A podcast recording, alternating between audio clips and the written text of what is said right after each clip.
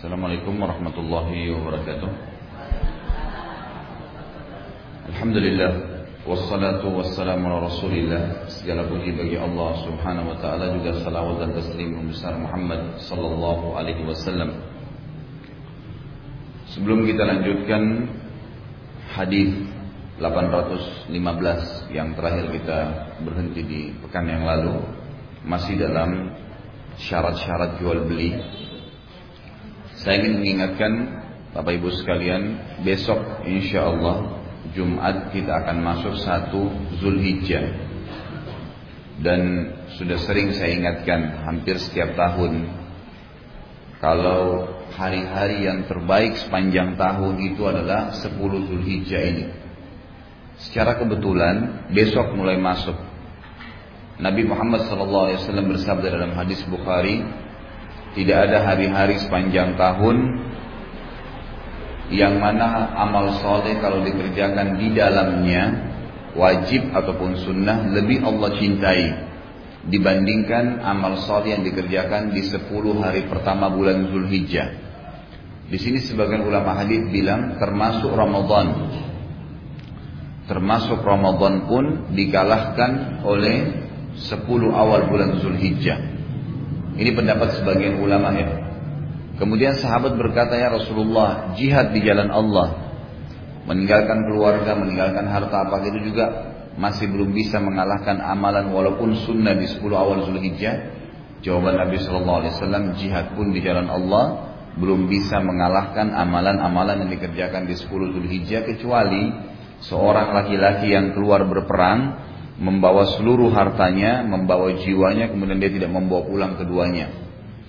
Ini ibu-ibu sekalian mulai besok, tanggal 1 Zulhijjah, yang saya dapat informasi memang kalau pemerintah kita memang besok tanggal 1 dan baru ada informasi semalam juga di Saudi juga sama. Ya, berarti bersamaan Idul Adhanya ya, pada kesempatan ini. Jadi ini kesempatan emas karena mulai besok sampai 10 hari ke depan amalan apa pun yang kita kerjakan wajib atau sunnah itu mengalahkan pahala jihad. Senyum dengan muslim, dengan orang sakit, bakti dengan orang tua, bersedekah, berzikir, baca Quran, apa saja. Semuanya mengalahkan pahala jihad. Beberapa amalan yang dianjurkan puncaknya adalah haji. Puncaknya adalah ibadah haji. Kemudian datang setelahnya berkurban. Dan sudah saya jelaskan kurban itu paling afdal adalah domba dan kambing kemudian datang sapi dan unta. Ya. Kalau domba bisa enam bulan minimal, kambing minimal satu tahun, kalau sapi itu dua tahun dan kalau unta lima tahun. Baru boleh dikurban itu umur minimal, ya umur minimal. Seperti juga sudah saya sampaikan yang lalu, kalau Bapak Ibu ada yang belum sampai informasi tentang kurban, kalau ada yang berminat partisipasi silahkan. Dengan 1.750 Uh, itu insya Allah bisa berkurban dengan kami di yayasan. Ada dua tempat di lokasi Jawa Tengah dan di Sulawesi Selatan. Kalau sapi itu 2 juta. Kalau mau partisipasi kalau mau beli sendiri seekor itu 14 juta. Ya. kemudian masuk setelahnya ibadah puasa. Dan ini yang saya ingin titik beratkan kalau ibu-ibu punya kemampuan puasa 9 hari. Mulai besok kalau ada yang puasa hari ini alhamdulillah. Itu kan berarti dia dapat 10 hari puasa. Walaupun belum masuk satu Zulhijjah tapi mulai besok itu 9 hari dianjurkan puasa. Yang punya kemampuan puasa 9 hari. Yang tidak bisa beberapa hari pun dia mampu. Kalau tidak bisa juga maka jangan kehilangan hari Arafah pada saat jemaah haji sedang wukuf dan hari Arafah itu Sabtu depan. Bukan Sabtu yang lusa ya. Sabtu depan. Itu baru masuk hari Arafah. Maka dijadwalkan untuk berpuasa. Insya Allah kalau kita dengan puasa tetap sehat, ya, tidak ada halangan dan tidak ada orang meninggal karena puasa seperti sering saya bahasakan kecuali ajalnya datang, maka maksimalkanlah waktu untuk ibadah. Di sini ulama mengatakan sembilan hari puasa ini sesuai dengan hadis Nabi tadi Bukhari, semua amal soleh yang dikerjakan itu mengalahkan pahala jihad. Dan ulama hubungkan ini dengan hadis Bukhari yang lain hadis kursi, Semua amal ibadah anak Adam sudah ditentukan kadar pahalanya 10 sampai 700 kali lipat kecuali puasa. Karena dia milik saya dan saya akan membalasnya langsung kata Allah. Maka ulama bilang karena kedua hadis ini saling bersambung, artinya memang amal soleh paling besar di 10 awal Zulhijjah ini yang dikerjakan mengalahkan jihad dan hadis Bukhari tadi menandakan puasa adalah amal yang paling besar. Maka kita dianjurkan puasa, coba maksimalkan sembilan hari puasa. Kalau tidak bisa beberapa hari saja. Kalau tidak bisa pun maka minimal jangan kehilangan hari Arafah. Di mana hadis Bukhari Muslim menjelaskan waktu Nabi SAW ditanya tentang fadilah puasa hari Arafah, beliau mengatakan bagi yang tidak haji ya bisa mengampuni dosa-dosa kecil setahun yang lalu dan setahun yang akan datang. Jadi ini peluang emas. Ya, jangan sampai ibu-ibu sekalian kehilangan kesempatan nih karena sembilan hari ini ya hanya akan terulang tahun depan itu pun kalau kita masih hidup Allah alam kalaupun kita hidup dan berhasil mendapatkan tahun depan dan bulan atau tahun ini ibu tidak maksimalin mulai besok nih maka berarti tetap buku amal kita kosong dari amal yang semestinya bisa kita maksimalin semua jenis ibadah ya jadi puncaknya ibadah haji kemudian kurban kemudian datang puasa sembilan hari tadi Kemudian datang setelahnya sholat malam. Sholat malam juga dianjurkan untuk dijaga terutama 10 malam ini. Mulai nanti malam sampai menjelang malam lebaran idul adha. Ya, sebagaimana Allah jelaskan dalam surah Al-Fajr. A'udzu billahi minasyaitonir rajim wal fajri walayalin ashr. Ini surah nomor 89 dalam Al-Qur'an ayat 1 sampai ayat 2 ya. Demi waktu subuh, maksudnya Allah mengatakan demi subuh hari raya Idul Adha kejar sholatnya dan kurbannya serta walayalin ashir kejar juga ibadah ya sepuluh malam berturut-turut sebelum subuh itu sebagian ulama mengatakan tafsir daripada al-fajr ayat kedua ini yang mengatakan dan kejarlah juga sepuluh malam berturut-turut dengan sholat malam di situ dengan ibadah menandakan ini sebagian ulama yang bilang ya Sepuluh awal bulan Zulhijjah malam-malamnya lebih afdal daripada sepuluh akhir Ramadan. Karena sepuluh akhir Ramadan itu kita memang ada Lailatul Qadar, cuman satu malam dan disuruh kejar di malam-malam ganjil 21, 23, 25, 27, 29. Tapi sepuluh malam Zulhijjah mulai nanti malam nih besok. Mulai nanti malam ya.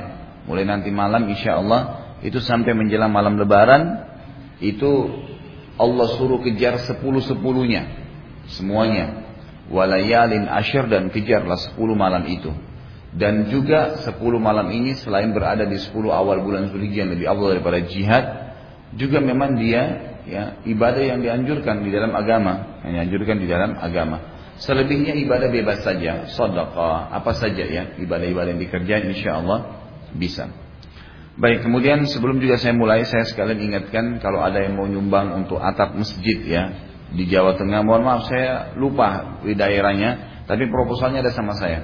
Jadi kalau ada yang mau ikut, bisa SMS, bisa transfer, bisa melalui Ibu Yuli juga nggak ada masalah. Yang jelas atas nama Ibadur Rahman aja. Jadi kan sekalian rame-rame mau 100 ribu, 200 ribu, mau sejuta terserah. Tapi ini kesempatan masjidnya bagus dan dipimpin oleh salah satu murid saya yang insya Allah saya percaya gitu kan Memang dia sudah lama menjadi dai dan juga uh, saya tahu bagaimana manhajnya, ya, bagaimana uh, akidah yang dia miliki, keyakinannya, ilmu yang dia, kapasitas ilmunya, ya, ilmiah yang dia miliki juga sudah, masya Allah ya bisa dipercaya. Nah nanti bisa diinfakkan dan ini membutuhkan untuk atap sekitar 60 juta rupiah. Sekarang sih sudah mulai terkumpul terus, saya nggak tahu ya belum saya ikutin berapa terakhir, tapi yang jelas ini saya buka kesempatan. Mudah-mudahan ibu-ibu bisa ikut. Kemudian juga untuk kurban tadi sudah saya sebutin. Dan juga e, masih terbuka untuk tanah wakaf Makassar. Sekitar 600 juta tersisa dari 1,6 e, dan juga kalau ada yang mau membadalkan haji itu bisa dengan 1.500 dolar Amerika nanti di store ke saya atau ditransfer nanti saya akan berikan ke mahasiswa melalui yayasan saya tentunya kemudian ke mahasiswa yang ada di sana yang kita percaya untuk menghajikan orang yang sudah tidak mampu ataupun orang yang e, meninggal. Baik ini kurang lebih beberapa amal-amal yang mudah-mudahan bisa kita juga maksimalin di 10 awal Zulhijjah ya. Sekaligus kita bisa mendapatkan pahala itu. Baik kita masuk ke hadis lanjutan. Sekarang 815 ya. Betul ya? 817. Baik. Saya bacakan dulu hadisnya. Wa an Abi Hurairah radhiyallahu anhu qal Naha Rasulullah sallallahu alaihi wasallam an bai'il hasa wa an bai'il gharar rawahu Muslim. Abu Hurairah radhiyallahu anhu berkata, Rasulullah SAW melarang jual beli dengan cara melempar batu dan jual beli garar. Garar itu yang belum jelas harga, produknya, waktunya, dan tempatnya. Hadis riwayat Imam Muslim. Mari saya bacakan dilihat footnote nomor satu ya. Yang dimaksud dengan jual beli melempar batu, ada tradisi orang-orang sering konyol aja, ya tidak ada nggak ada tujuan. Dia mengambil kerikil, kemudian dia mengadu transaksinya dengan kerikil itu.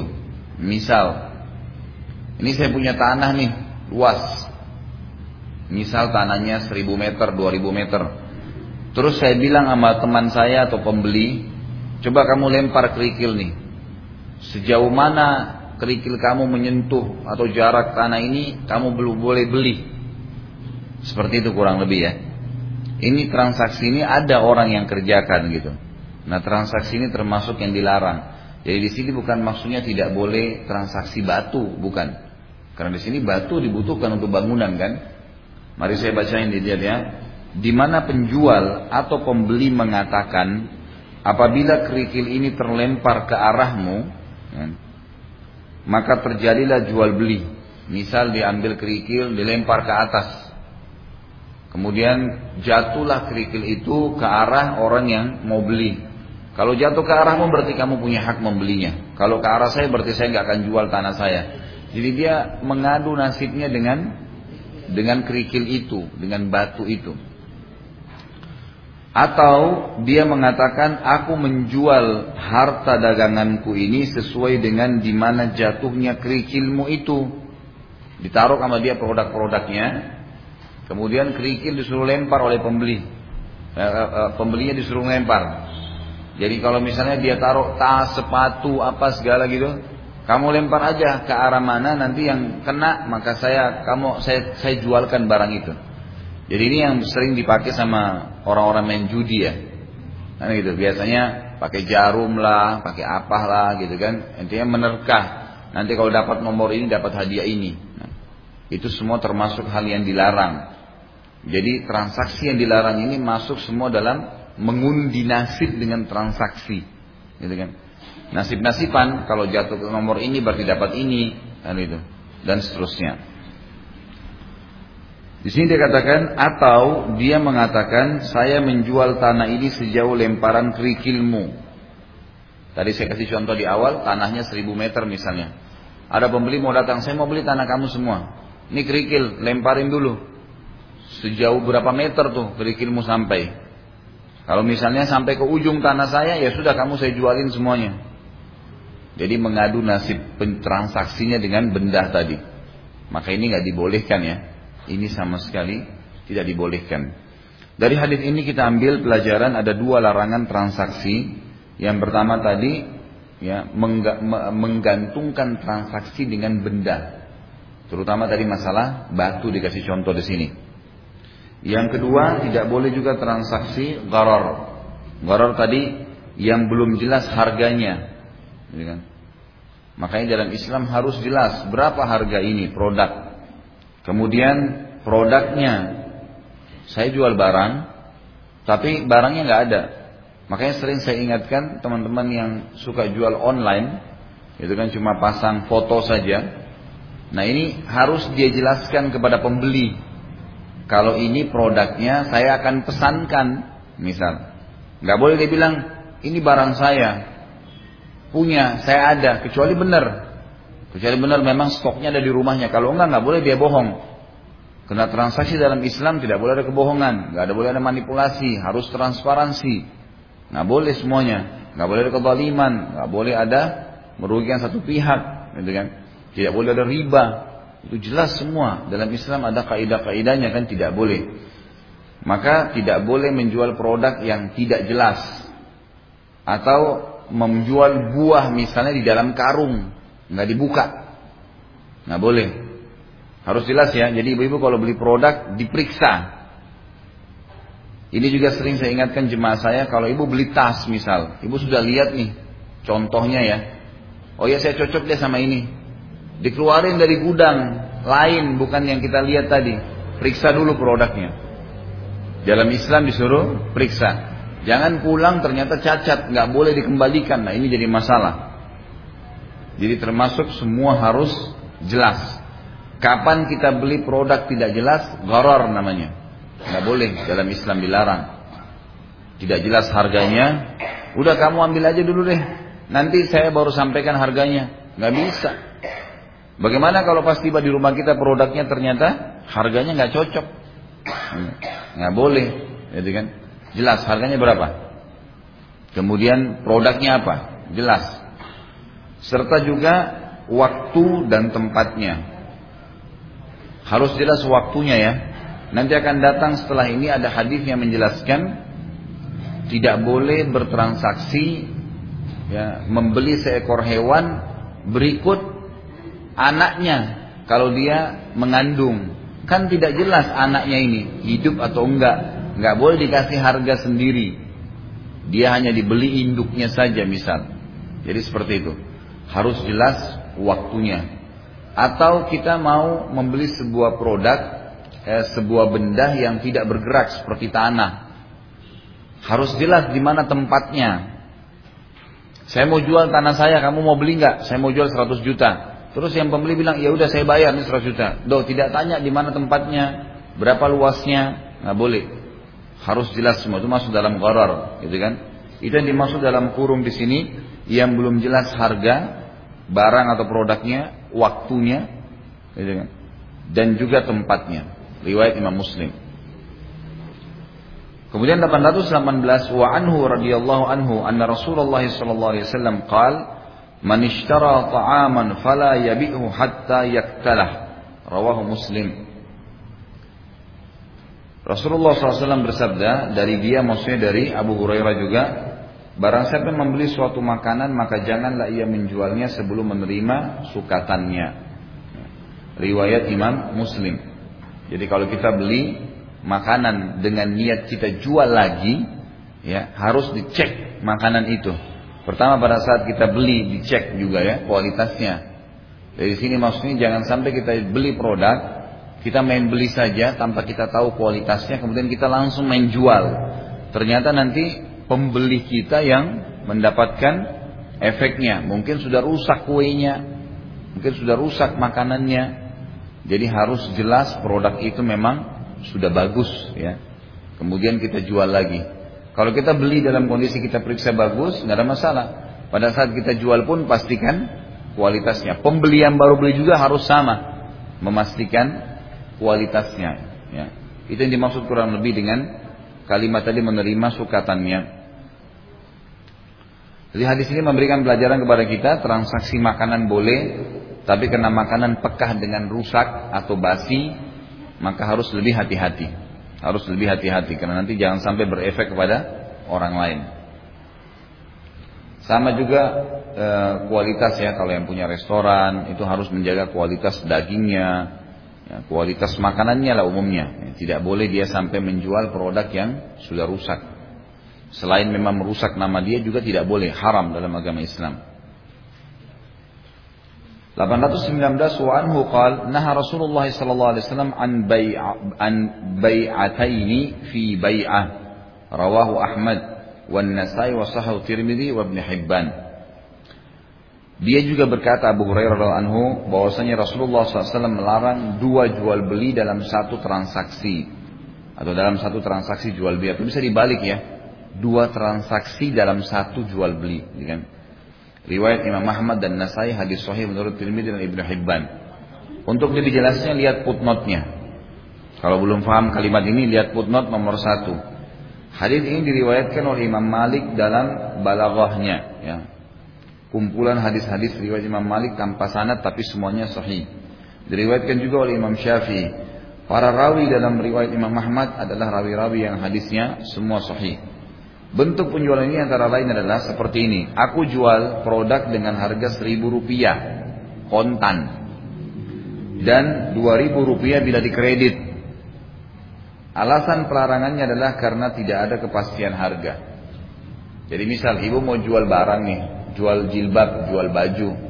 Ibu bilang harganya jilbab ini 50 ribu cash kalau kredit 75 ribu. Nggak boleh tuh. Tidak boleh dua harga.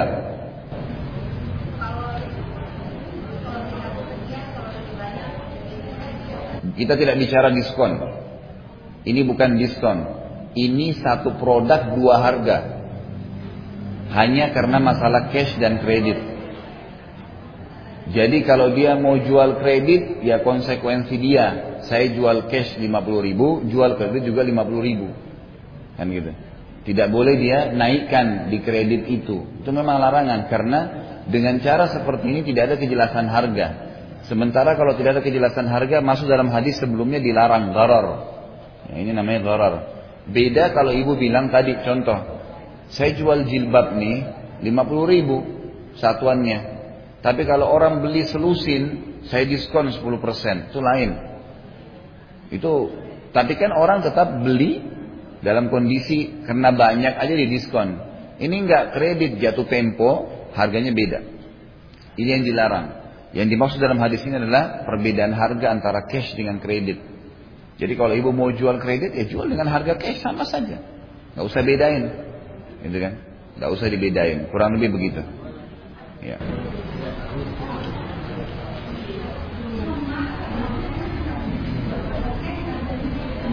Nah, itu tidak, makanya itu yang tidak boleh. Itu yang tidak boleh. Ya, masalah semuanya begitu itu kesalahan dalam agama. Makanya kita sekarang lagi belajar tentang agama kita mengajarkan apa. Kalau ini tidak dijelaskan, kalau ini tidak dijelaskan, maka akan terus menerus pelanggaran itu terjadi. Sama pada saat, ya, Enggak, kalaupun dia mau kreditkan, memang tetap dengan harga cash. Dia tidak ada bedanya harga. Ya.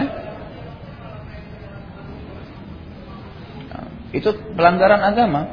Jadi apakah itu bank, apakah itu individu, apakah itu toko. Ibu punya teman nih, punya toko busana muslimah. Kemudian ibu beli dari dia. Tapi karena ibu teman, udah nggak apa-apa kredit deh.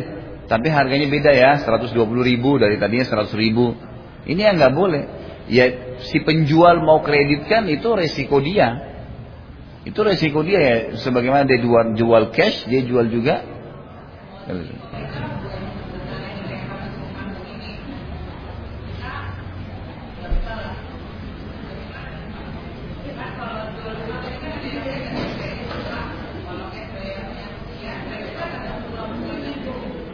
Eh, bunganya sendiri itu riba. Kemudian transaksinya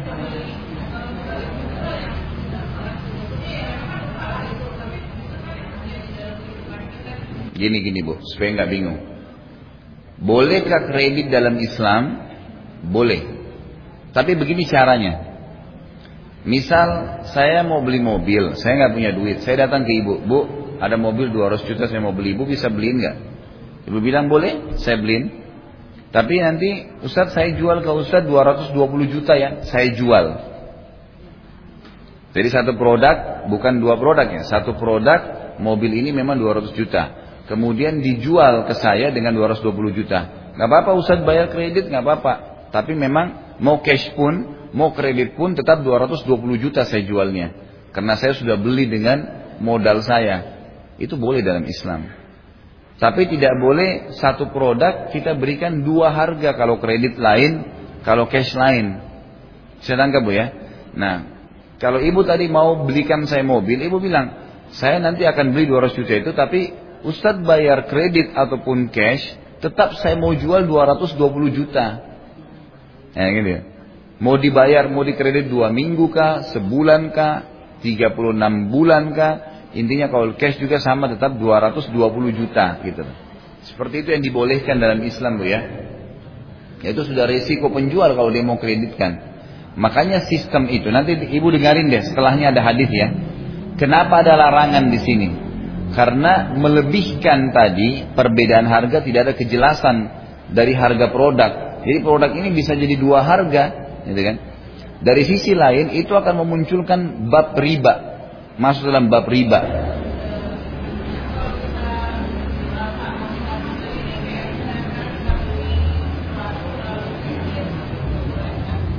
Itulah yang saya jelaskan. Ibu bolehkah kredit? Boleh. Tapi akadnya kayak tadi tuh. Misal contoh. Jadi kalau saya kasih contoh, kalau perbankan-perbankan konvensional, itu caranya begini bu. Ibu beli rumah ini 2 miliar. Nah, gitu. Datang ke bank A, konvensional yang ribawi, saya mau beli kredit rumah nih. Maka ditulislah akad dengan bank itu, pihak pertama, bank menghutangkan uang sebesar 2 miliar, bukan membeli ya, bukan terhajul meminjam, meminjamkan uang, meminjamkan uang sebesar 2 miliar, gitu kan, kepada si B yang akan dikembalikan secara ansuran 36 bulan dengan bunga sekian. Ini kan riba. Nggak boleh. Nah, bagaimana yang boleh kreditnya? Pihak A, bank atau instansi ataupun individu tadi mengatakan saya eh, pihak A membeli rumah 2 miliar yang akan menjual kepada pihak B 2 miliar 200. Hal jual beli ya. Yang akan menjual 2 miliar 200 yang dibayar cash atau kredit sama saja tetap 2 miliar 200. Selama sekian kalau mau dikredit. Nah itu dibolehkan. Jadi masalahnya di akadnya. Dan memang banyak sekarang ya akad-akad itu yang keliru memang nggak sesuai dengan syariat gitu kan. Dan memang kita harus hati-hati ya Allah alam ya, saya insya Allah mudah-mudahan ibu-ibu sini mungkin sudah punya kemampuan. Tapi kadang-kadang saya di beberapa pengajian orang yang tidak punya kemampuan, pegawai biasa, mereka akhirnya terpaksa mengkredit rumah. Alasannya gini, Ustadz, saya kalau nggak kredit, saya nggak bakal punya rumah. Saya sebentar, sabar. Saya bawa, saya tanya lagi, kalau ibu dan bapak tidak kredit rumah memang kenapa? Kenapa kalau sewa, kontrak? Loh, loh tunggu dulu. Karena intinya kan punya tempat naungan. Sekarang kalau kita meninggal, sebentar bu, sabar, sabar, sabar. Kalau rumah yang kita sedang kredit, kita meninggal nih, orang datang ajalnya, siapa yang mau lanjutin? Iya kalau ahli warisnya mampu. Kalau enggak, disita oleh bank, diapain sama bank? Dilelang. Iya kan? Bisa hilang haknya kita selama ini yang sudah dikeluarin tuh. Ada gharar di situ. Berbahaya banyak efek-efek syari yang tidak boleh. Ya kan? Bisa gharar merugikan hal pihak karena kalau dia tidak mampu, sekarang kreditnya macet. nggak bisa dilanjutin. Berarti yang selama ini 2 3 tahun ibu sudah bayar hilang dong. Karena kan sudah disita, kita nggak bisa bayar lagi. Ini sistem nggak boleh masuk dalam gharar, masuk dalam kezaliman, masuk dalam segalanya. Maka saya bilang begini, Allah subhanahu wa ta'ala. Bapak ibu gini loh. Jangan kita terkurung dengan luang lingkup pikiran kita sendiri yang sempit. Ya kan gitu. Saya kalau ya tidak beli rumah, saya tidak akan pernah punya rumah. Kalau saya tidak KPR misalnya. Itu kan pikiran dia. Belum tentu kok seperti itu. Jadi kan belum tentu. Saya kalau tidak makan nasi tidak bisa kenyang. Ya itu pikiran dia. Padahal sebenarnya apa pun yang dia makan, mau jagung, mau ubi, mau kentang, bisa kenyang kok. Tapi dia persepsinya nggak bisa. Saya akan tidak bisa kalau tidak makan nasi. Padahal intinya perutnya kan ada isinya, ususnya mengelola. Kan itu intinya. Masalahnya itu. Coba tangkap baik-baik ya, yang saya ingin titik beratkan di sini. Bapak Ibu sekalian, jangan paksakan diri pada hal-hal yang belum waktunya atau tidak bisa. Akhirnya kita menghalalkan apa yang Allah haramkan. Bermasalah. Rumah yang dipaksakan dengan hasil ribawi, maka pasti akan ada masalahnya. Dosa, Bapak Ibu sekalian, itu pasti ada konsekuensinya. Sekecil apa pun dosa yang kita kerjakan, ada konsekuensi. Kan gitu. Kita ditepuk oleh orang, tetap ada Kaget kah? Terasa kah? Memar kah? Luka kah? Tergantung. Bisa terjadi. Dosa itu semua punya konsekuensi. Setiap kita berbuat dosa, sabar. Setiap kita berbuat dosa, gitu kan? Kalau ibu buat dosa sekecil dan sebesar apa pun, kalau bahasa saya ya, itu seperti dan ini juga saya ambil dari sebenarnya banyak pendapat-pendapat ya ulama yang mungkin sependapat dengan ini. Orang kalau melakukan sebuah dosa sekecil apa pun, kita sedang mengikat diri kita atau ada sebuah rantai yang mengikat antara kita dengan neraka jahanam. Wa naudzubillah. Kapan kita meninggal tidak memutuskan rantai itu dengan taubat kepada Allah, dengan mengembalikan hak orang lain, dengan meminta maaf, maka begitu meninggal rantainya langsung menarik ke neraka. Untuk apa? Karena rumah yang kita kredit, karena mobil yang kita kejar untuk dikredit misalnya. Kenapa enggak kenapa enggak naik kendaraan umum dulu misalnya? Artinya di sini coba ditangkap bukan saya e, bu, karena kita akan terus di situ. Kita akan oh saya nggak bisa kalau nggak begini. Padahal sebenarnya bisa gitu loh. Jadi dia menyempitkan dirinya pada sebuah jalan yang dia buat. Padahal kalau dia buka matanya, ini luas sekali. Allah mengatakan wa ardullahi wasi'ah. Buminya Allah ini luas. Banyak cara, gitu loh. Banyak cara, gitu kan. Untuk kenyang tadi banyak cara. Tidak harus satu jenis makanan. Untuk menghilangkan haus juga banyak cara. Menghilangkan lelah juga banyak cara. Kalau kita bilang begini, ibu lagi capek nih. Ibu bilang saya nggak bisa tidur kecuali ya, di kamar saya yang ber AC dengan ranjang merek ini. Biar lagi capek di perjalanan susah tidurnya karena bayangannya ranjang itu. Gitu ya. Tapi kalau sudahlah capek sekarang dari Jakarta ke Jawa Tengah jalan naik mobil capek tengah jalan tidur di mobil deh tidur orang yang dia buka wacana pikirannya jadi simpel hidupnya ya udah capek tidur sini tidur aja selesai Intinya kan menghilangkan lelahnya. Tapi enggak dia kurung dirinya. Harus di kamar sana, harus di hotel itu, harus begini. Jadi susah. Kalau enggak dapat gimana? Akhirnya sampai bengkak matanya dua hari enggak tidur. Paham maksudnya ya? Jadi saya ingin memberikan sebuah kaidah kehidupan bu. Keluar dari belenggu yang biasa kita buat diri kita terbelenggu di situ. Kalau tidak begini saya akan begini. Kamu saya kasih contoh kan? Saya kalau tidak nikah sama orang ini saya bisa gila. Ya gila benar. Selain dia banyak orang kok. Manusia sama, laki-laki semua sama, cuma variasinya beda. Ada yang tinggi, ada yang putih, ada yang pendek, ya iya. Ada yang gemuk, ada yang kurus. Tapi manusia sama aja, laki-laki. Perempuan juga sama aja. Hmm? Iya, tapi kan karakter itu bisa kita tidak dapatkan. Ada karakter, banyak kok. Apa apa tujuannya sekarang? Apa tujuannya syariat datang mengajarkan kepada kita ini yang baik, ini yang tidak baik. Semua orang, ibu-ibu semua yang hadir di sini bisa punya satu karakter tuh. Kalau ngikutin syariat tapi. Karena agama kan bilang jujur, amanah, tanggung jawab, gitu kan? Kalau kita jadikan sebagai karakter kita tuh bawaan kita, kita akan jadi satu sifat. Orang beriman sama semua. Yang buruk nggak boleh, zalim nggak boleh, gunjing orang nggak boleh, gibah nggak boleh. Kita tinggalin nih. Ya satu sifat berarti kan. Yang membuat kita nggak bisa bersatu kalau kita nggak pegang wahyu Allah, nggak jelas tolok ukurnya mana boleh mana nggak boleh. Gitu. Bisa ditangkap maksudnya ya. Jadi di sini tujuannya adalah saya ingin coba memberikan wacana, gambaran, jangan terbelenggu. Kalau saya tidak begini, saya akan begitu. Banyak teman-teman kita terbelenggu dengan riba, dengan kezaliman, dengan persaingan di dalam masalah e, warisan misalnya, karena persepsi yang dia buat sendiri sebenarnya. Jadi harus di atas kepala kita ada sebuah bendera bu, judulnya Islam. Kalau mau jadi muslim yang benar, judulnya Islam. Semua yang kita kerjain kembali ke sini nih. Yang boleh dengan ini saya ikutin, yang tidak boleh saya tinggalin. Selesai, akan aman tuh. Sebentar bu ya, ibu dulu ya, baik. Bentar, bentar, pakai mic aja bu. Sama, Alhamdulillah kalau sama. Baik. Gini, sama aja jawaban saya bu ya. Ini salah satu belenggu itu namanya. Kalau saya tidak KPR sekarang, nanti rumah akan naik terus harganya. Jadi kita dihantui sesuatu yang ditakut-takuti sesuatu yang tidak ada, belum. Apa ada jaminan ibu nanti pada saat rumah naik, ternyata dua tahun kemudian ibu dapat warisan yang bisa membeli lima rumah di situ? Kita nggak tahu. Jadi jangan berbicara sesuatu yang masa depan yang akhirnya kita menjebak kita sekarang ini harus melakukan hal yang haram.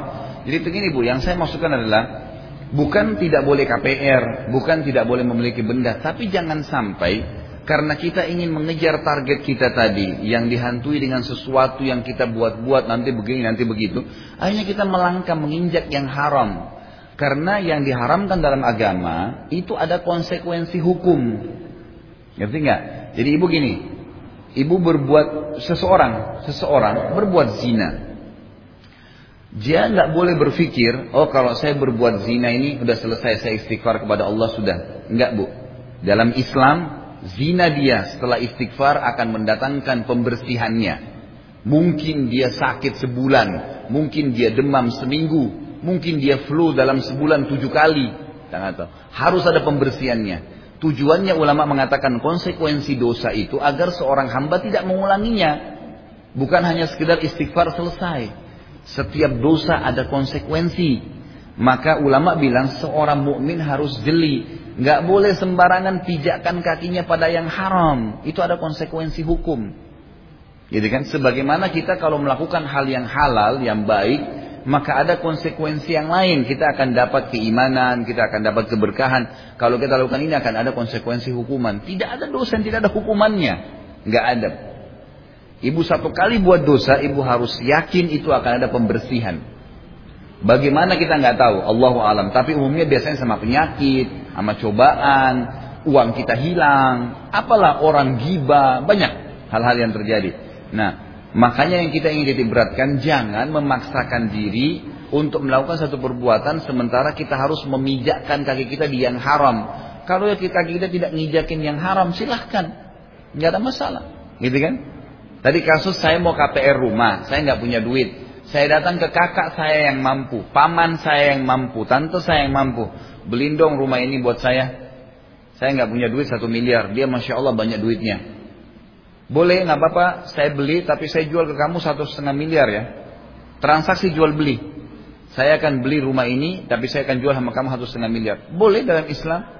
Kalau kita mengatakan iya, ya udah kamu bayar nak kapan aja kamu bisa. Tapi dengan satu setengah miliar ya, saya sudah jual sama kamu. Halal dalam Islam. Pijakannya nggak haram. Tapi kalau paksain masuk ke perbankan, paksain diri pada yang haram, berarti ada konsekuensi hukum, gitu loh. Bisa ditangkap maksudnya Bu ya. Jadi di sini konsekuensi hukumnya yang saya sampaikan. Saya ini penyampai hukum agama Allah. Jangan sampai ibu boleh beli apa saja produk. Tapi ada rentetan hukum yang harus kita fahamin. Tujuan saya adalah jangan pijakannya salah. Baik, pertanyaan kedua tadi. Lalu bagaimana kalau sudah terlanjur?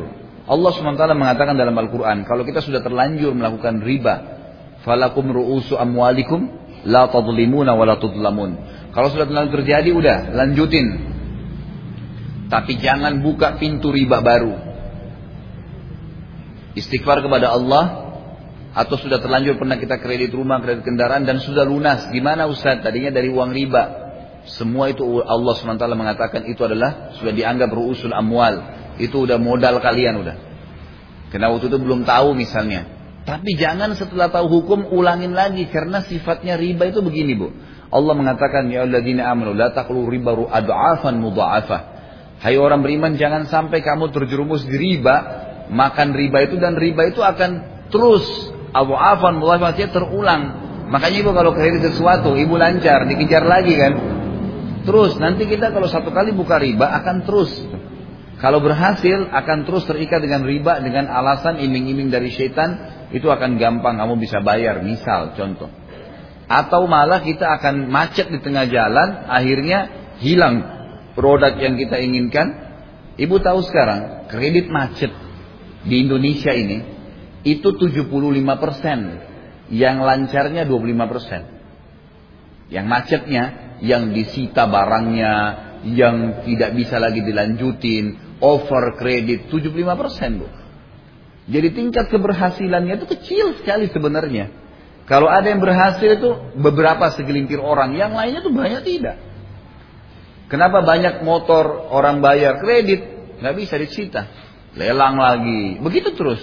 Sistemnya salah, sistem ribawi. Kita lihat secara global pasti efeknya tidak baik, secara global, gitu kan? Jadi jangan sampai kita terkurung tadi di persepsi kita yang sempit, akhirnya kita menganggap tidak bisa. Yang saya ingin diberatkan ibu-ibu sekalian adalah pijakannya untuk transaksi jangan haram. Itu saja. Sebab semua yang haram ada konsekuensi hukum. Pasti ada konsekuensi pembersihannya. Gitu kan? Jadi seperti itu kurang lebih. Saya pernah kasih contoh. Kita menyiram air. Kalau saya bilang sama istri saya, waktu lagi duduk sama saya di Kalibata, dia bilang, Kak minta maaf ya kalau saya ada salah. Saya bilang nggak apa-apa, saya maafin. Tapi saya kasih contoh, saya belajar, saya ajar istri saya bilang, kalau kamu pegang segelas air, dan kamu duduk sama saya di sini, kemudian air itu tertumpah ke saya atau ke tempat duduk misalnya yang saya punya. Ya. Kemudian kamu bilang maaf ya, saya bilang iya maaf. Tapi jangan lupa ya, tempat duduk saya atau badan saya sudah basah. Kalau mau sempurna, itu harusnya apa? Keringin, tawarin, Selain minta maaf. Makanya banyak orang bilang karena tidak enak saja. Oh ya saya maafin tapi hatinya gerutu. Nggak bisa. Berarti dia belum maafin sebenarnya. Itu tetap ada konsekuensi hukum tuh. Bisa masih bisa ketemu sama dia hari kiamat. Berbahaya. Sempurnain karena ada bekasnya. Semua begitu bu. Semua ada bekasnya. Kita pernah menggibah orang. Saya minta maaf ya. Saya memang pernah menggibah. Gitu kan. Apa yang kamu minta dari saya untuk membersihkan kesalahan saya ini? Oh saya minta kamu perbaikin gibah itu. Baik, telepon ingat siapa dulu yang pertama kita telepon tuh ceritain gibahin orang tuh. Ingat ya saya telepon. Dulu tahun lalu saya pernah cerita tentang ibu fulan, ibu fulan ini, tapi saya salah. Saya menggibah, saya beristighfar kepada Allah. Kamu jangan sebarin ya, saya sudah pastikan itu salah. Diperbaikin. Itu baru sempurna tuh. Karena konsekuensinya tadi sudah selesai pembersihannya. Tujuan daripada adanya konsekuensi pelanggaran agar seseorang tidak mengulanginya. Bayangin kalau orang buat salah, gampang aja sudah istighfar selesai. Kok enak benar 50 tahun berbuat salah istighfar selesai. Nggak bisa, ada pembersihannya tuh. Dia harus tahu akan ada cobaan-cobaan yang akan datang kepada dia. Walaupun cobaan itu dia bisa lalui insya Allah. Allah akan mudahkan dia. Dia beristighfar kepada Allah. Dia minta kepada Allah dimudahkan. Itu insya Allah akan bisa. Tapi ada konsekuensinya. Itu yang saya maksudkan. Jelas bu ya? Jadi kalau sudah berlalu ya sudah. Insya Allah Allah maafin, tinggal istighfar kepada Allah. Tapi kita ke depannya jangan membuka lagi. Ya. Siapa lagi tadi mau bertanya? Sudah.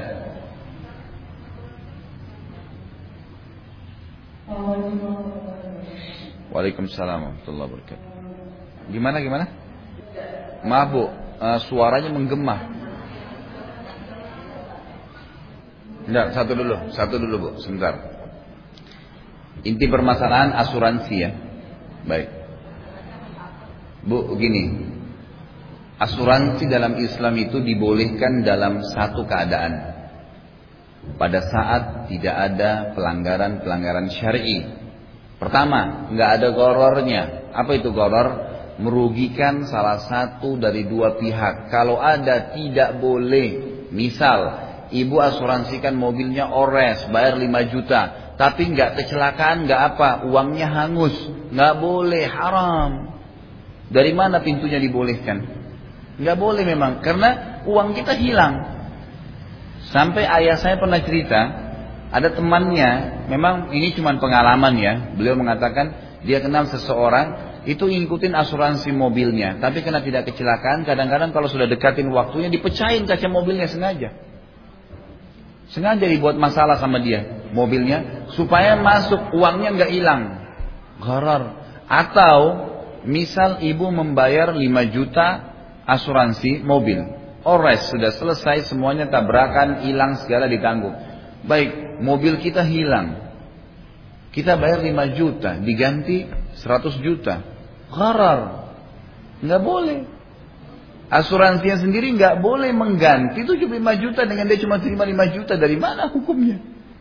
Ya kan? Coba kalau kita transaksikan dijual beli nggak masuk di akal, nggak nyambung. Mestinya nggak boleh. Memang begitu hukum agamanya. Nah, kalau asuransi yang dibolehkan begini contohnya Bu ya. Ini saya contoh secara syar'i ya, kita bicara syariat.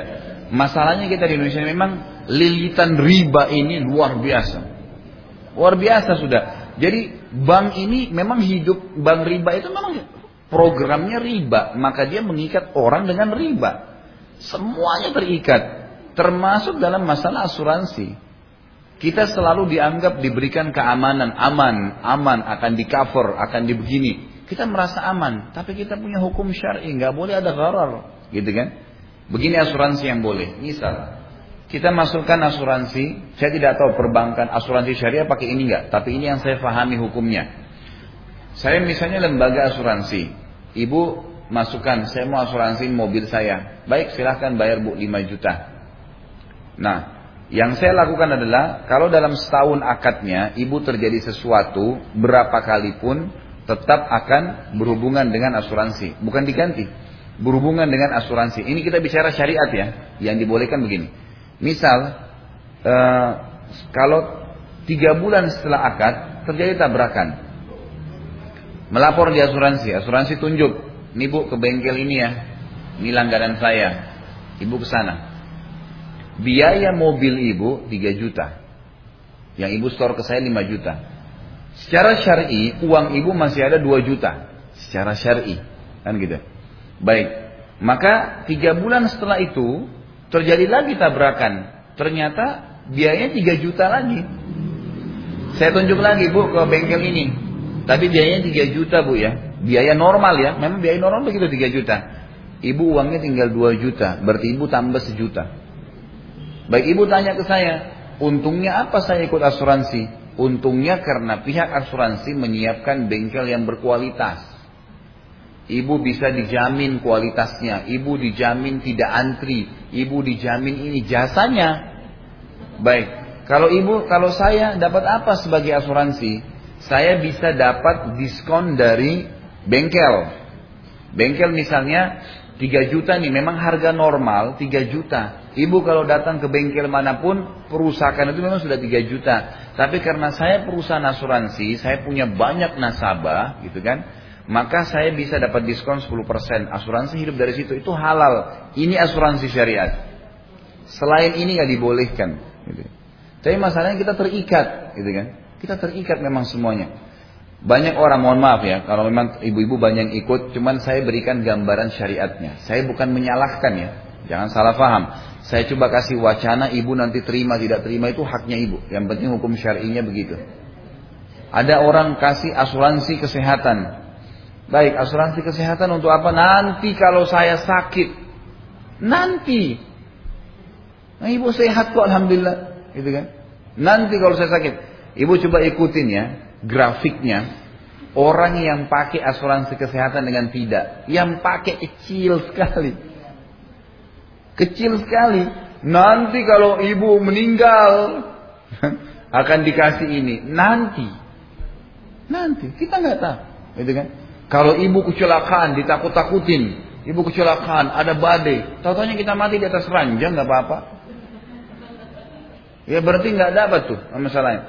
Jadi memang mereka menjual itu sistem yang dalam Islam tidak dibolehkan, Bu. Ada gharornya, ada kezaliman, ada sesuatu yang tidak jelas apa yang nanti terjadi. Tidak ada. Allah mengatakan wala tahsibu wala apa? Allah mengatakan dan jiwa itu tidak tahu. Mada taksibu gada. Wala tadri nafsun mada taksibu gada. Setiap orang tidak tahu apa yang terjadi besok. Dia tidak tahu. Jadi kita tidak perlu mengambil sebuah jaminan untuk masa depan. Dalam Islam yang berlalu, kalau benar kita syukurin, kalau salah kita bertaubat. Sekarang hari ini milik kita, besok gaib kita nggak tahu. Bisa planning tapi nggak bisa mendapatkan jaminan. Ini tolong difahami, saya bukan menyorotin ya. Memberikan sebuah wacana Islam itu begini sebenarnya. Kalau kita nggak mendobrak ini bu, sampai kapan coba? Ibu akan benarkan nih asuransi. Anak ibu, asuransi. Cucunya, terus nih. Dan ini yang diharapin dengan sistem riba tuh. Terus sampai nggak pernah lepas. Nah ini yang jadi masalah. Kasus pernah saya kasih contoh kan. Pada saat saya bilang bu, orang kalau berzina, anaknya lahir dari hasil zina, tidak boleh secara syar'i dinisbatkan kepada laki-laki itu. Walaupun sperma dia. Hukum Allah begitu. Gitu kan. Tidak boleh dinisbatkan kepada tadi. Karena dianggap bukan hasil pernikahan sah. Hukum syari begitu ya. Ibu bilang, terus gimana dong kalau sudah terlanjur nikah sama orang yang pernah berzina dengan saya? Baik, itu pelanggaran agama. Anda berzina ya, Anda salah. Melakukan itu perbuatan yang salah. dan menikah dengan orang itu bukan berarti dia langsung spontan menjadi ayahnya si anak yang dikandung. Karena hukum syariatnya begitu. Dan kalau kita iyakan nih ya dia nggak apa-apa kesian. Nanti namanya nggak baik nanti begini. Maka akan jadi penyakit turun temurun iya kan? Jangan pikirin diri kita sendiri. Pikirin tampiasannya nih. Satu orang dibiarin, tidak apa-apa deh hamil di luar nikah dulu. Maka akan terbuka ke Indonesia nih. Orang kalau orang tuanya nggak setuju, hamil dulu deh. Pasti nikah. Tidak faham ada konsekuensi, bu. Tidak boleh disebutkan ke laki-laki tadi. Dan tidak ada hukum waris antara dia dengan si laki-laki itu. Hukum syari begitu.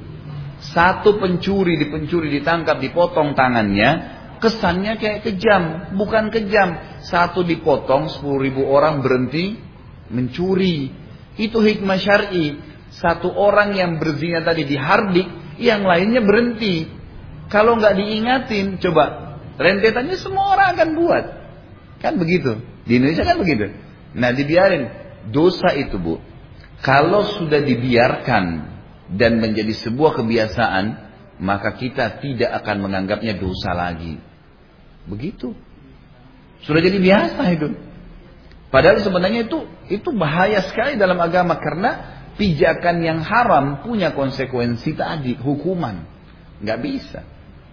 Ibu kalau ibu muhasabah sendiri, misal ada seseorang memang dulu pernikahannya dengan perzinahan, pasti rumah tangganya masalah tuh. Mohon maaf saya bahasakan. Hasil yang saya survei, saya banyak membahas memecahkan masalah kasus rumah tangga, ujung-ujungnya awal karena dimulai dengan perzinahan. Dan tidak belum tobat ya, dianggap bukan pelanggaran nih. Maka saya ingatin yang pertama taubat dulu dari zina yang dulu dulu pernah dikerjain nih. Taubat dulu dari situ. Baru minta kepada Allah panduan supaya bisa ke depannya diperbaiki. Ini gimana hilangin karat-karatnya nih masalahnya. Baru Allah pandu. Kalau enggak nggak bisa. Gitu kan? Anak haram, jangan kaget kalau nakal. Haram, bagaimana caranya mau jadi anak soleh, mau hafal Quran, hasil zina, nggak nyambung. Dan harus bisa terima fakta itu, nggak bisa enggak. Kalau mau soleh, akad nikah, ibu disuka sama seorang laki-laki, kamu benar mau lamar saya dengan syarat syar'i nikahin, nikah halal. Boleh pacaran, boleh ke mana-mana, sudah bukan zina lagi, anaknya jelas statusnya. Insya Allah jadi anak soleh tuh. Emang begitu konsekuensinya, gitu kan? Jadi tolong ditangkap pemahaman syar'inya nih, hukum syar'inya yang saya jelaskan. Jadi beberapa contoh yang saya kasih ini untuk mengeluarkan kita dari belenggu yang selama ini masalah buat kita nih. Ini masalah buat kita bu. Kalau kita pernah buat salah, jangan biarin anak kita lagi buat salah. Banyak kasus saya hadapin nih. Di Jakarta hampir begitu rata-rata ya. Yang, yang masalah sama, tanya sama saya, ternyata dia gitu. Dia anggap ah dulu saya hamil di luar nikah nggak apa-apa deh. Toh saya juga nikah. Orang tua saya nggak setuju nanti juga setuju. Ternyata karena dia halalkan itu bu, Terjadi pada anaknya, subhanallah. Anaknya lakukan perbuatan yang sama yang dia buat kepada orang tuanya dulu. Juga hamil di luar nikah, juga kecewain dia, juga begini dan begitu. Ternyata kasusnya sama. Kata Nabi Shallallahu Alaihi Wasallam, baktilah dengan kedua orang, jagalah kesucian, kehormatan, kemaluan kalian, jangan berzina. Allah akan jaga kesucian, kehormatan, kemaluan pasangan kalian. Kita kalau tidak pernah zina bu, yakin yang datang nikahi kita juga tidak pernah berzina.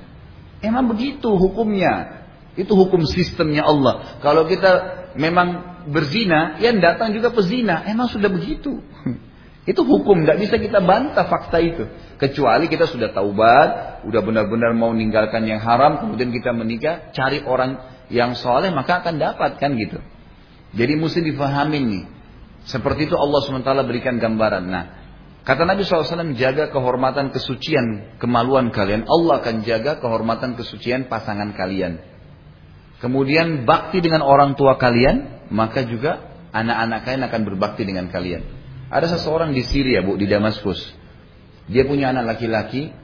Dia sangat sayang anak laki-lakinya ini. Terkenal. Yang cerita sama saya ini kebetulan teman dekat saya. Beliau dulu pernah jadi rektor di salah satu kampus. Saya wakil rektornya gitu. Teman dekat.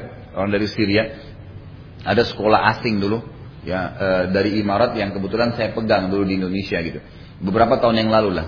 Sempat cerita tentang masalah bakti dengan orang tua. Dia cerita, dia bilang di kampung saya sendiri di Syria itu, ya Itu ada kejadian. Ada satu bapak dia bilang, terkenal orangnya baik, kaya, suka bantu orang gitu kan. Dia punya satu anak laki-laki. Anak laki-laki ini disayang sekali sama dia. Apa saja diminta pasti dikasih. Karena satu-satunya anak laki-laki. Satu waktu lagi jalan di tengah-tengah masyarakat gitu.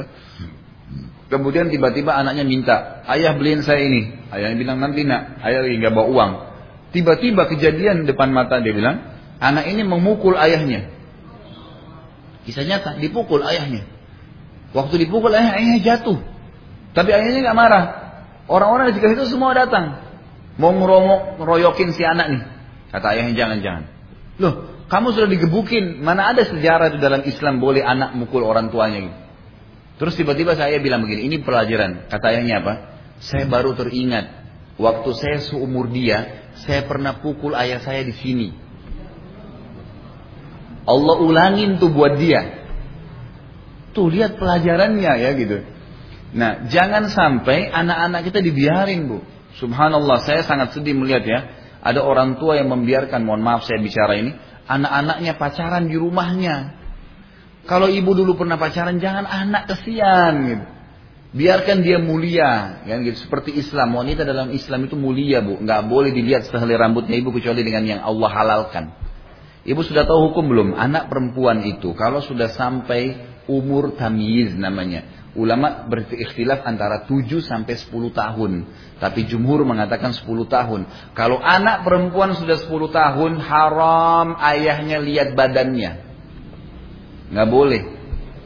Kalau sudah bukan bicara balik ya, sudah 10 tahun anak perempuan tidak boleh ayahnya mandikan, nggak boleh. Anak laki-laki sudah 10 tahun nggak boleh ibunya mandikan, nggak boleh. Kata Nabi SAW, perintahkan anak kalian sholat 7 tahun dan pukullah mereka di umur 10 tahun serta pisahkan di ranjang. Gak boleh lagi tuduh sama orang tuanya, gak boleh lagi orang tuanya lihat.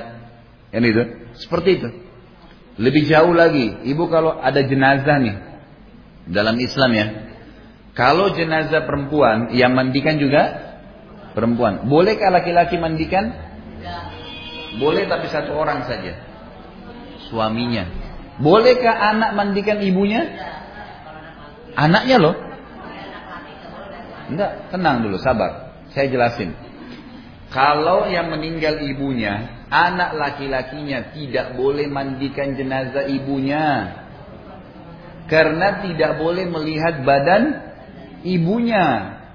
Kalau yang meninggal ayah laki-laki seorang laki-laki, anak perempuannya nggak boleh mandikan, nggak boleh. Kita balik kasusnya. Kalau anak laki-laki meninggal, ibunya nggak boleh mandiin. Anak perempuan meninggal, kalau sudah di atas 10 tahun, ayahnya nggak boleh mandiin. Itu hukum agama kita. Artinya perempuan dalam Islam dilihat aja badannya sama orang tuanya, itu ada batas nggak boleh.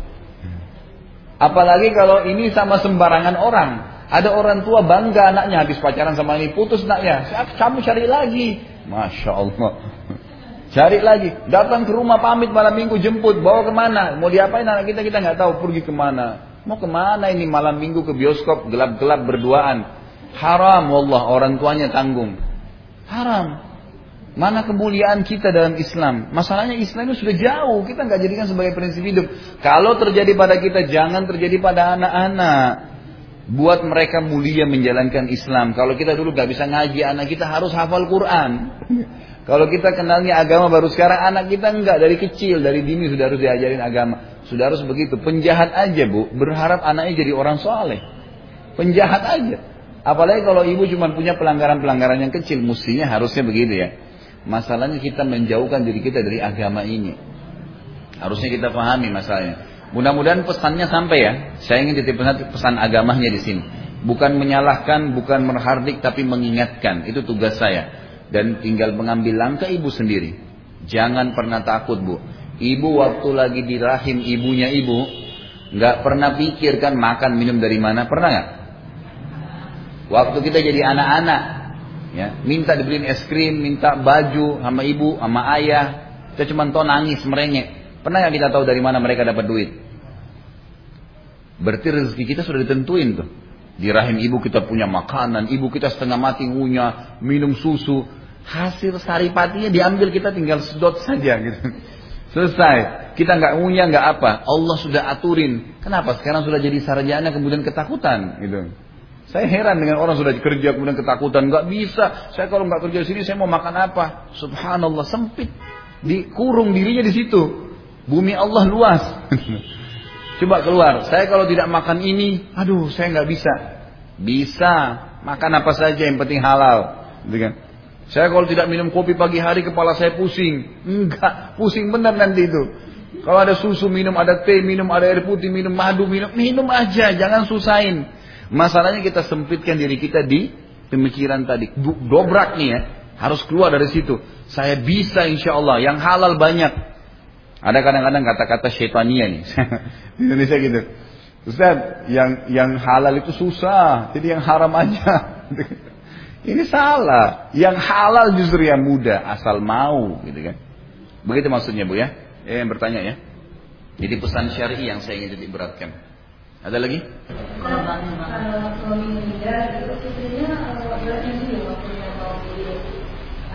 Boleh, kalau mencium boleh.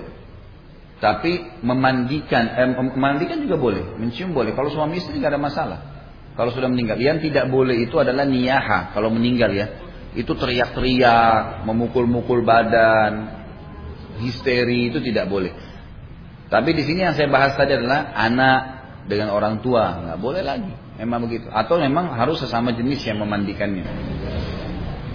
Ya. Kalau KPR-nya dengan Ini dari dari jenazah ke KPR nih. Baik, nggak apa-apa, nggak apa-apa bu. Tapi seru juga nih dari jenazah ke KPR. Nanti lama-lama ada KPR jenazah nih. ada kan sekarang kuburan dijual kan? Nah iya, nanti lama-lama di KPR-in tuh. sudah ada di KPR-in kuburan. Kalau kuburan sudah dijual, berarti nanti ada KPR kuburan tuh. Kenapa Bu tadi? Bentar, bentar, ibu-ibu, sabar, sabar.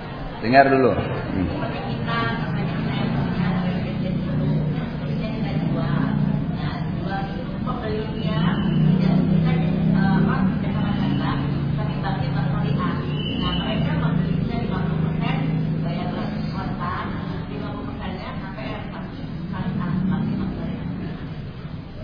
Allah alam saya sebenarnya begini bu ya, saya secara khusus ya belum pernah mempelajari secara detail perbankan syariah.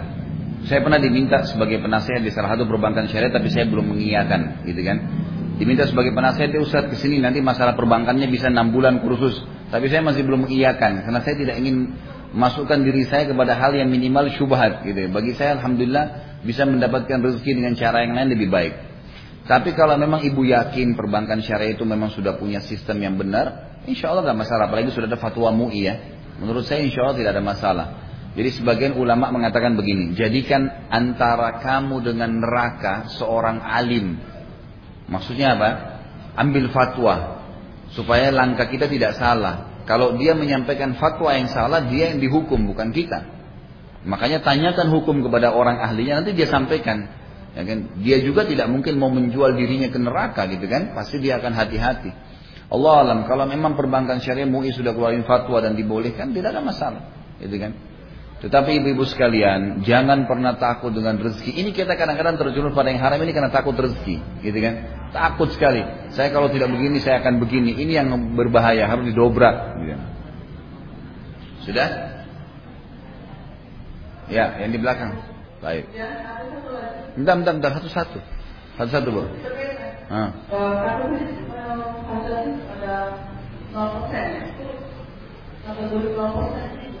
Ya itu lain bu berarti.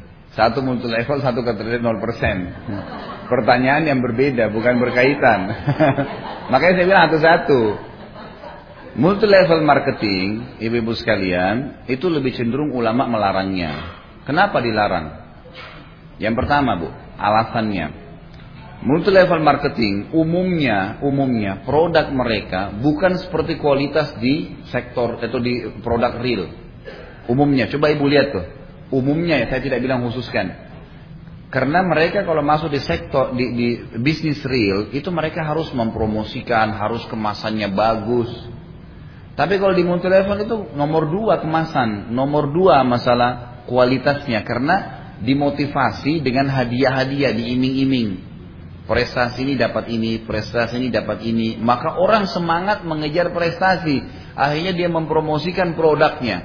Bahkan tidak lepas kadang-kadang dari banyak kebohongan. Ibu saya bicara ini kenapa? Karena saya pernah jadi master trainer di salah satu multi level syariah. Saya 9 tahun, 11 tahun dulu menjadi master trainernya. Dan saya banyak mendalami sistemnya pada saat itu. Dan akhirnya setelah 11 tahun itu berjalan pun saya menemukan, awalnya sih saya cuma diminta motivasi ceramah, ini produk muslim, ini begini, ini begitu. Akhirnya saya termotivasi dengan itunya. Setelah saya telusuri ke dalam, ternyata sistemnya sama saja.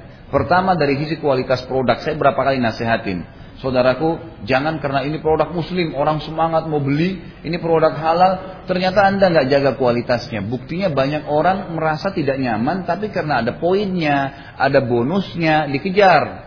Ini ada gharar, nggak boleh, nggak diengahkan.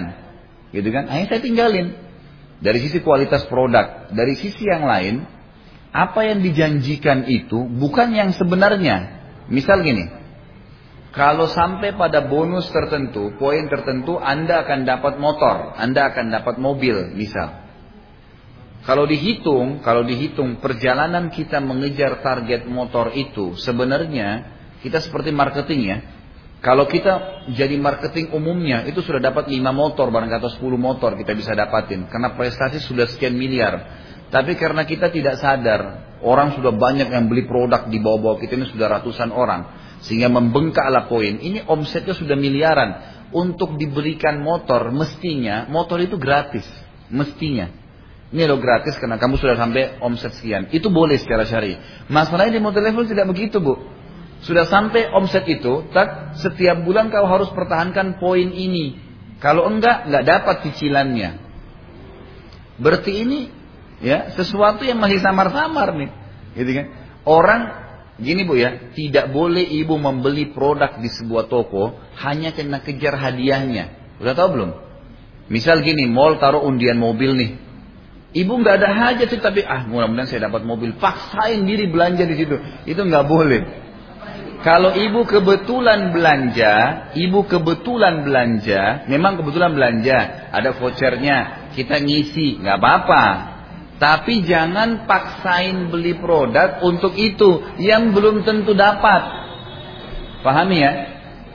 Undian itu kalau ditaruh misalnya, ya akan diundi gini akan dapat. Kita kebetulan belanja di situ, gitu kan? Kemudian kita ngisi dapat itu nggak apa-apa halal. Tapi yang jadi masalah kalau orang sengaja belanja, tidak ada kebutuhan untuk mengejar hadiah itu ini nggak boleh. Di multi level itu intinya ini, Orang tumpuk barang karena kejar poin, karena kejar hadiah tadi. Itu pun hadiahnya belum dikasih tuh. Bahkan saya setelah menggeluti dan banyak teman-teman multi level akhirnya yang bertanya pada saya dan akhirnya saya mendapatkan banyak informasi. Tidak jarang banyak sekali multi level yang penuh dengan kebohongan.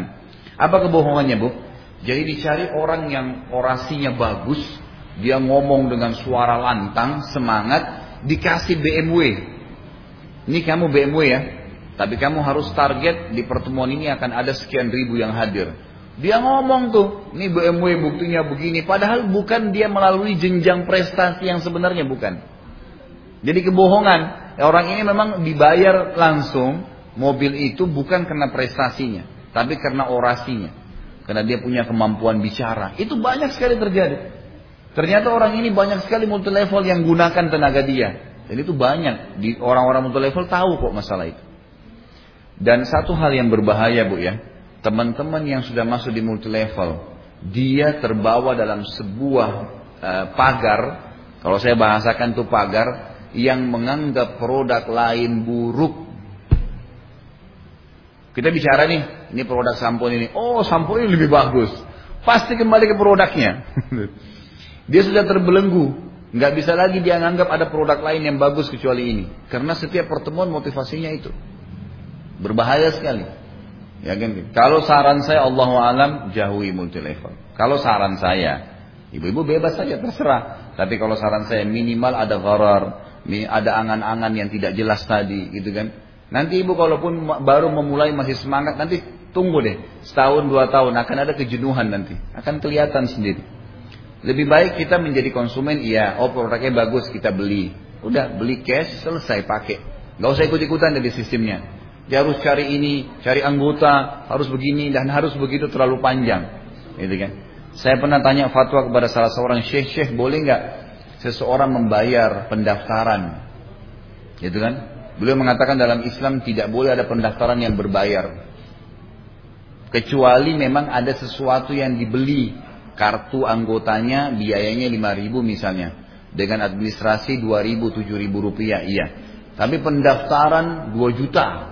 Pendaftaran 5 juta. Apa ini? Nggak ada sesuatu di situ. Apa yang didapatin? Lebih baik kita jadi konsumen beli produknya 5 juta itu daripada jadi member misal. Seperti itulah gambarannya. Ya. Itu bu ya, masalah multi level ini pendapat saya dan saya ambil dari banyak ulama. Jadi saran saya Allah alam setiap muslim muslimah lebih baik menjauhi karena itu banyak sekali hal-hal yang dorar gitu kan. Terus kemudian masalah kredit, belum? Ibu dua pertanyaan tadi. Bagaimana dengan kalau orang beli haji itu? Sudah saya ambil dan dan taruh itu.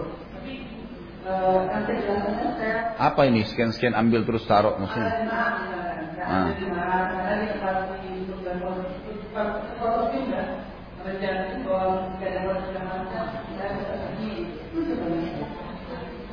Pokoknya kalau dia menggunakan sistem multilab baik, kalau dia tidak dapat saya tanya sekarang, targetnya kalau 10 orang kamu akan berangkat. Kalau saya cuma dapat 5 orang, gimana? Dapat nggak? Nah, gharar tuh. Gimana caranya? Nggak usah. Lebih baik ibu datang sekarang ini semua travel haji umrah. Kalau ibu bawa orang dikasih 50 dolar. Bawa aja nih. Nggak usah pakai multi level. Nih saya bawa orang yang untuk umroh daftar dari saya keluarga saya itu udah bisa dapat bonus tuh. Travel kasih. Biasanya 50 dolar dikasih. Selesai halal.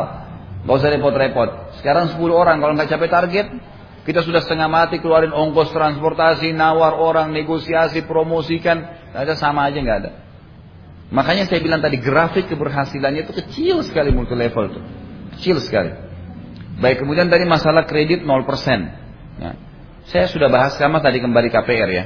Kalau sifatnya dia tidak ada dua transaksi, cash sama kredit sama saja, gitu kan?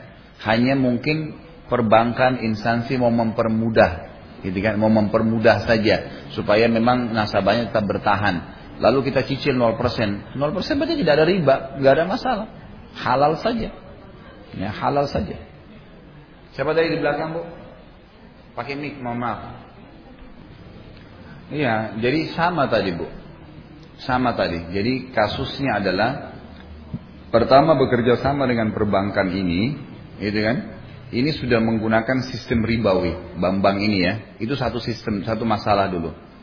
Masalah yang lain, saya sarankan kalau ibu tergantung ter, terlanjur memiliki edisi-edisi di toko yang orang memang harus pakai kartu kredit atau orang pakai, maka ibu berikan syarat ke banknya.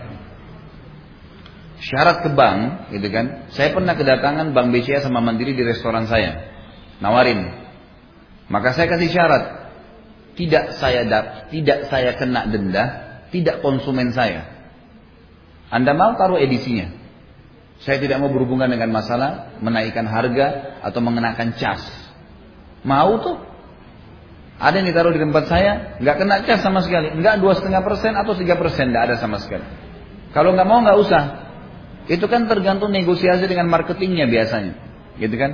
Itu pun waktu itu saya mengiyakan pada saat itu karena tidak ada sama sekali edisi yang dimiliki oleh perbankan syariah. Dan banyak konsumen yang datang tidak mau bayar cash, gitu kan? Maka kondisinya harus pakai. Nah kita di sini sekarang menggunakan fasilitas itu dengan cara menekan supaya tidak ada pelanggaran di situ. Allah alam itu yang saya tahu. Ya. Sudah? Baik. Larangan tentang potong kuku dan cukur rambut di 10 Zulhijjah. Jadi memang ada hadis yang berbunyi, hadis Sahih riwayat Bukhari, siapa yang ingin berkurban, maka sebaiknya dia tidak mengambil, tidak memotong rambutnya dan kukunya sampai dia berkurban sampai dia berkurban. Ada dua pendapat ulama. Yang dimaksud di sini pendapat pertama adalah rambut orang yang berkurban dan kukunya. Jadi seperti misal, ibu-ibu ini niat mau kurban nanti Idul Adha. Nah hari ini terakhir nih, potong kukunya, kan gitu, mau rapin rambutnya. Tapi rambutnya jangan dipotong kayak laki-laki ya, nggak boleh. Nah, disunnahkan perempuan tuh memanjangkan rambutnya, gitu kan? Itu sunnahnya memang begitu. Jadi pada saat ya kita memang mau kurban, disunnahkan, bukan wajib ya, disunnahkan untuk tidak memotong kuku dan tidak mencukur rambut sampai kurban, sunnah. Tapi kalau misal pada saat ibu melihat berjalannya hari ternyata kukunya kotor misalnya, atau memang ada yang patah, kita harus memotongnya, darurat ya sudah, karena itu hukumnya sunnah bukan kewajiban. Sebagaimana kurbannya juga hukumnya sunnah muakkadah. Jadi kan kurbannya pun sunnah muakkadah. Pendapat yang mengatakan wajib, tapi Allah alam lebih kepada jumhur ulama yang mengatakan hukumnya sunnah muakkadah. Baik semua, ini sudah jam 10 soalnya saya lanjutin dulu satu hadis ya. Yang hampir sama ya. Kita lihat di situ hadis 820 ya. Terakhir wali Abi Dawud Mamba'a bai'ataini fi bai'a falahu au kasuhuma au riba. Menurut riwayat Abu Dawud, barang siapa melakukan dua jual beli dalam satu transaksi, maka baginya harga yang murah, yang termurah maksudnya dari keduanya ya. Atau dia akan riba. Misal gini, ibu punya produk nih, ibu mau jual cash dan kredit, gitu kan? Lalu ibu pertimbangkan, ibu tadinya belum paham, ibu taruh dua harga, seribu rupiah kalau cash, dua ribu rupiah kalau kredit. Lalu ada hukum syari datang, ini nggak boleh nih, haram, nggak boleh ada dua harga. Lalu ibu pertimbangkan di antara dua harga nih, saya taruh 1.500 harga, gitu kan, cash atau kredit. Karena kan kita dalam menentukan harga jual dalam Islam tidak ada masalah. Ibu beli produk 10 ribu, ibu jual 1 juta, boleh nggak? Boleh. Boleh. Oh enggak zalim gimana caranya? Enggak. Dalam Islam tidak ada masalah. Kita beli produk 10 ribu, kita jual 100 ribu, boleh. Dalam Islam tidak apa-apa. Tidak ada penentuan harga, bukan zalim itu. Ibu kebetulan, ibu keluar negeri, ibu beli sebuah produk, gitu kan? Dengan harga misalnya 20 dolar. Ibu beli misalnya 100 biji, bawa pulang ke Indonesia, niatnya mau dijual. 10 dolar misalnya anggaplah 100 ribu kalau kursnya 10 ribu rupiah. Kemudian saya jual 1 juta. Ya gitu. Karena produknya nggak ada di Indonesia. Boleh kan? Boleh. Nggak ada masalah. Karena tidak ada dalam syariat kita penentuan harga. Nggak ada. Gitu kan? Memang tidak ada. Lain kalau misal ibu beli nih, ibu dealer dari sebuah perusahaan. Perusahaan bilang, kamu nggak boleh jual di atas ini ya. Ini harganya 100 ribu. Nggak boleh. Lalu kita diam-diam di belakang jual 110. Ini yang nggak boleh. Ya, ini yang nggak boleh karena ada penentuan harga. Tapi kalau produk umum, ibu buat kue. Ini paling contoh ibu-ibu gampang paham nih kalau kue, gitu kan? Ibu buat kue, ibu adonan, beli tepung 10 ribu, beli telur 10 ribu, beli garam, beli ini, modalnya 30 ribu. Ibu jual 300 ribu boleh nggak? Wah langsung boleh kalau kue. Loh, Bu, begini aja deh Bu. Ibu sekarang buat tahu. Ibu Tina kan jauh nih dari buat tahu nih. Jadi ibu buat tahu di jalanan. Beli berapa modalnya tahu itu berapa modalnya minyak goreng, gitu kan? Berapa modalnya semua? Dijual satunya seribu, modalnya cuma 200 perak, kan gitu. Satu tahu, dijual seribu boleh gak? Boleh saja. Karena tidak ada penentuan harga dalam syariat. Itu harus dipahamin ya. Jadi kita bebas menjual. Saya beli sapi beberapa bulan lalu, itu kan, dengan harga 500 ribu. Sekarang sudah gemuk, sudah besar, saya mau jual 5 juta. Boleh kah? Boleh saja.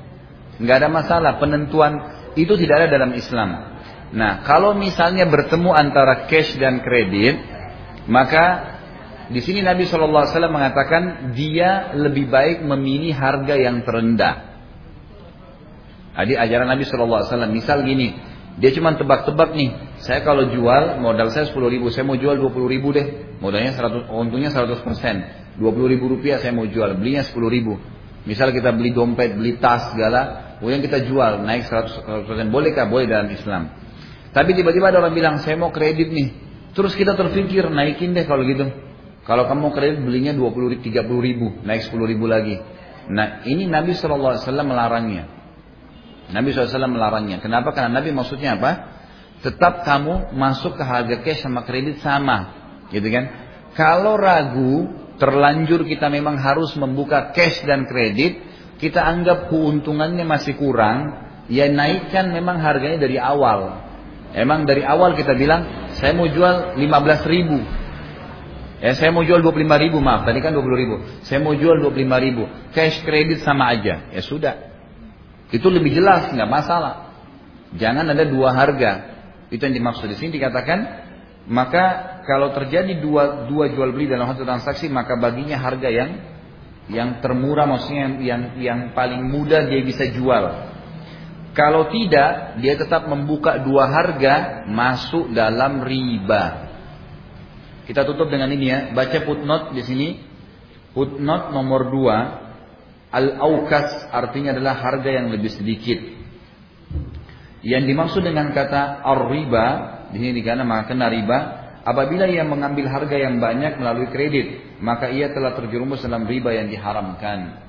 Jadi nggak boleh melebihkan lah istilahnya ya. Intinya cash kredit sama saja, gitu kan. Dan ingat ibu-ibu sekalian, kalau ibu memang ada yang berdagang, gitu kan.